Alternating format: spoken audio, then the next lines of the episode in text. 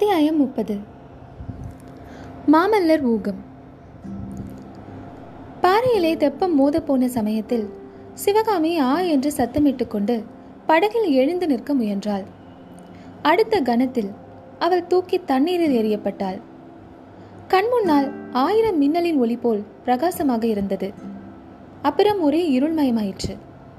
காதில் நொய் என்ற சத்தம் ஒலித்துக் கொண்டிருந்தது. வெகு நேரமாக தோன்றிய உணர்ச்சியற்ற நிலைக்கு பிற்பாடு ஏதோ உணர்ச்சி உண்டாவதைப் போல் இருந்தது. கால் விரல்களிலே மணல் தட்டுப்படுவது போல் தோன்றியது. பானை தெப்பத்தில் ஏறி வந்தது தெப்பம் பாறையிலே மோத போனது முதலிய விவரங்கள் ஒரு கணத்தில் ஞாபகத்துக்கு வந்தன. உடனே தான் தண்ணீருக்குள்ளே மூழ்கி இருப்பதும் மூச்சு விடுவதற்கு கஷ்டப்படுவதும் உணர்வில் தோன்றியது. ஆஹா மாமல்லரும் மூழ்கி இருப்பார் அல்லவா? இரண்டு பேரும் சேர்ந்துதானே வெள்ளத்தில் மூழ்கினோம். ஒருவர் கையை ஒருவர் பிடித்துக்கொண்டு செத்து போகக்கூடாதா? என்ற எண்ணம் மின்னல் போல் உதித்தது. அதே கணத்தில் ஒரு கரம் அவளுடைய கரத்துடன் தட்டுப்பட்டது. மறு கணத்தில் அந்த கரம் அவளுடைய கையை பற்றியது. ஆஹா அது மாமல்லரின் உறுதியான கரம்தான் சந்தேகமில்லை. நமது கடைசி மனோரதம் உண்மையிலேயே நிறைவேறப் போகிறதா? சண்டையும் சூழ்ச்சியும் வஞ்சகமும் கொடுமையும் நிறைந்த இந்த உலகத்தை விட்டு நீங்கி சொர்க்கலோகத்தில் போகும்போது தானும் மாமல்லரும் கைகோர்த்து கொண்டு போகப் போகிறோமா? இதென்ன? கால் நன்றாய் ஊன்றுகிறதே. இதோ கூழாங்கற்கள் காலில் தட்டுப்படுகின்றனவே. இதோ திடீரென்று வெளிச்சம். தண்ணீர் வர வர கீழிறங்கி கழுத்து மட்டுக்கும் வந்து மார்பு மட்டுக்கும் வந்து பிறகு இடுப்பு வரைக்கும் வந்துவிட்டது. ஆனால் பிரவாகத்தின் வேகம் மட்டும் குறையவில்லை. அதனால் சிவகாமியை உருட்டி தள்ள பார்த்தது. அதோடு மூக்கிலிருந்தும் வாயிலிருந்தும் தண்ணீர் கொட்டியபடியால் சிறிது நேரம் மிக்க வேதனையாயிருந்தது. இவ்வளவு அவஸ்தைகளுக்கிடையில் தன் கரத்தை மாமல்லர் கெட்டியாக பிடித்து கொண்டு நிற்பதையும் தன்னைப் போலவே ஆயனர் குண்டோதரன் அத்தை எல்லோரும் வெள்ளத்தின் வேகத்தினால் தடுமாறிக் கொண்டிருப்பதையும் சிவகாமி கண்டாள். சுகர் வட்டமிட்டு கொண்டு கீச் கீச் என்று கத்துவதையும் ரதி எப்படியோ வெள்ளத்திலிருந்து பிழைத்து கரை மீது இருந்த பாறையில் தலையை வைத்துக்கொண்டு ஏற முடியாமல் கால்களை உதைத்துக் கொள்வதையும் பார்த்தாள். பானை தெப்பம் மோதிய இடத்தில் வெள்ளத்தின் வேகத்தினால் பெரிய பள்ளம் ஏற்பட்டிருந்தது. ஆனால் அடுத்தாற்போல் சமீபத்திலேயே ஆழம் குறைந்து தண்ணீர் மேட்டுப்பாங்கான இடத்தில் பரவி பறந்து சென்றது. இக்காரணத்தினால் எல்லோரும் தப்பி பிழைப்பது சாத்தியமாயிற்று. எல்லோரும் தட்டு தடுமாறி கரையேறியானதும் ஐயோ போச்சே என்றான் குண்டோதரன். மற்றவர்கள் திடுக்கிட்டு அவனை பார்த்தார்கள். என்ன போய்விட்டது? என்று ஆயனர் கேட்டதும் அவள் மூட்டை போச்சே என்றான். சற்று நேரம் எல்லோரும் கொல் என்று சிரித்தார்கள். பிறகு புருஷர்களும் ஸ்திரீகளும் துணிகளை பிழிந்து உலர்த்தி கட்டிக்கொள்வதற்காக வெவ்வேறு திசை நோக்கி சென்றார்கள். குண்டோதரனும் குமார சக்கரவர்த்தியும் ஒரு பக்கமாக போனபோது குண்டோதரா அவள் மூட்டை போனதை பற்றி அழுகிறாயே தெப்பம் போய்விட்டதே அதற்கென்ன செய்கிறது? என்று மாமல்லர் கேட்டார். பிரபு நல்ல வேளையா இந்த பாறை பிரதேசத்தில் தெப்பம் மோதி கவிழ்ந்ததே என்று எனக்கு சந்தோஷமாக இருக்கிறது. இல்லாவிடில் கடலில் போய்தானே சேர வேண்டும்? சமுதிரத்து அலைகளிலே இந்த பானை தெப்பம் என்ன செய்யும்? என்றான் குண்டோதரன். இருந்தாலும் தெப்பத்தையும் காப்பாற்றியிருக்கலாம். நீ மட்டும் இன்னும் கொஞ்சம் லாவகமாய் கழி போட்டிருந்தாள் அப்படி அவசியம் வேண்டுமென்றால் அதோ கிராமம் தெரிகிறதே அங்கே பானைகள் சம்பாதித்து தெப்பம் கட்டிக்கொள்ளலாம். பிரபு ஆனால் இப்போது தெப்பம் எதற்கு? இந்த வெள்ளம் அடங்குகிற வரையில் இங்கேயே இருப்பதுதான் நல்லது. அழகுதான் குண்டோதரா. என் சைனியத்தை எங்கேயோ விட்டுவிட்டு நான் இங்கே இருக்க வேண்டும் என்றா சொல்கிறாய்? இவர்களை ஒரு பத்திரமான இடத்தில் சேர்த்த உடனே நாம் இதே தெப்பத்தில் புறப்படலாம் என்று எண்ணியிருந்தேன். புறப்பட்டு என்ன பிரயோஜனம் பிரபு? இந்த பெருவெள்ளத்தில் எங்கே போவது? என்ன செய்வது? சைனியம் தாங்கள் விட்ட இடத்திலேயே இருக்குமா? தென்பெண்ணை கரையெல்லாம் இப்போது ஒரே வெள்ளக்காடா இருக்குமோ? அதனால்தான் அவசியம் நான் போக வேண்டும். பரஞ்சோதியும் மற்றவர்களும் என்னை பற்றி என்ன நினைப்பார்கள்? என்ன நினைப்பார்கள்? தாங்கள் பத்திரமாக இருக்க வேண்டுமே என்றுதான் நினைப்பார்கள். அவர்களை பற்றி தங்களுக்கு சிறிதும் கவலை வேண்டியதில்லை. ஏறி உடைத்து கொண்ட செய்தி அவர்களுக்கு நல்ல சமயத்தில் போய் சேர்ந்திருக்கும். துணிகள் உலர்ந்து கொண்டிருக்கையில் குண்டோதரன் தன்னுடைய வரலாற்றை மாமல்லருக்கு விவரமாக கூறினான்.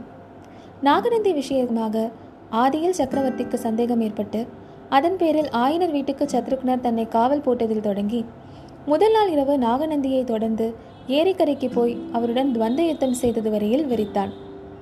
அப்போது ஒரு அதிகார குரல் தன்னை எச்சரித்ததையும் அதன்படியே தான் திரும்பி வந்து வயோதிக புத்த பிக்ஷுவை வெள்ளத்தில் தள்ளிவிட்டு தெப்பத்தை கைப்பற்றி கொண்டு வந்ததையும் விவரமாக கூறி முடித்தான்.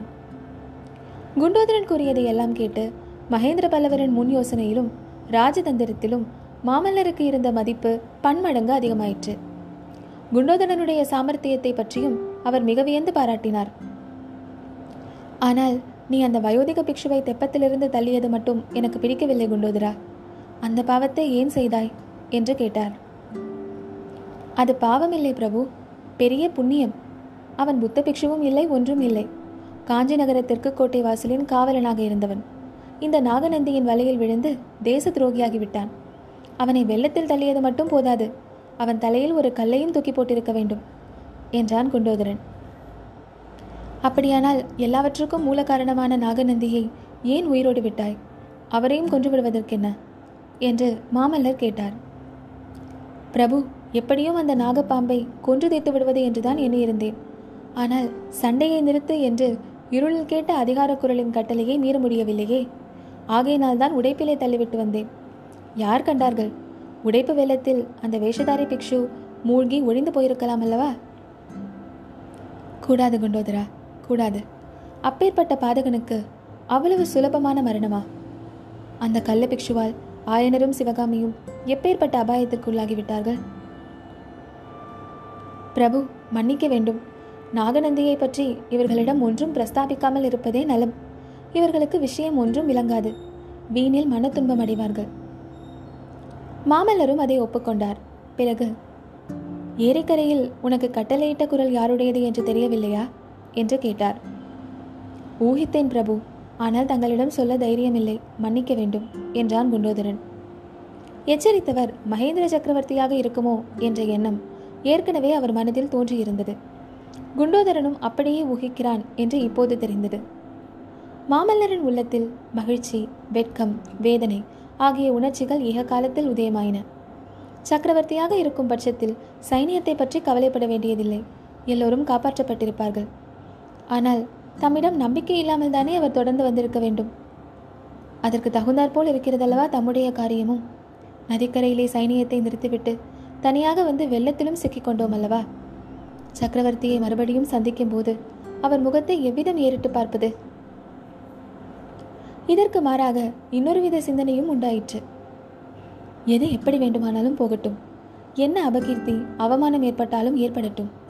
இந்த ஒரு நாள் ஆனந்த வாழ்வுக்காக எதைத்தான் சகித்து கொள்ளக்கூடாது? இனி வருங்காலமெல்லாம் இந்த ஒரு தினத்தின் இன்பமயமான வாழ்க்கையை நினைத்து நினைத்து பார்த்து மகிழ்ச்சி அடையலாம் அல்லவா? பிரபு நடந்தது நடந்துவிட்டது. இனிமேல் நடப்பதை பற்றித்தானே யோசிக்க வேண்டும் என்று குண்டோதரன் கூறி மாமல்லரின் சிந்தனையை கலைத்தான்.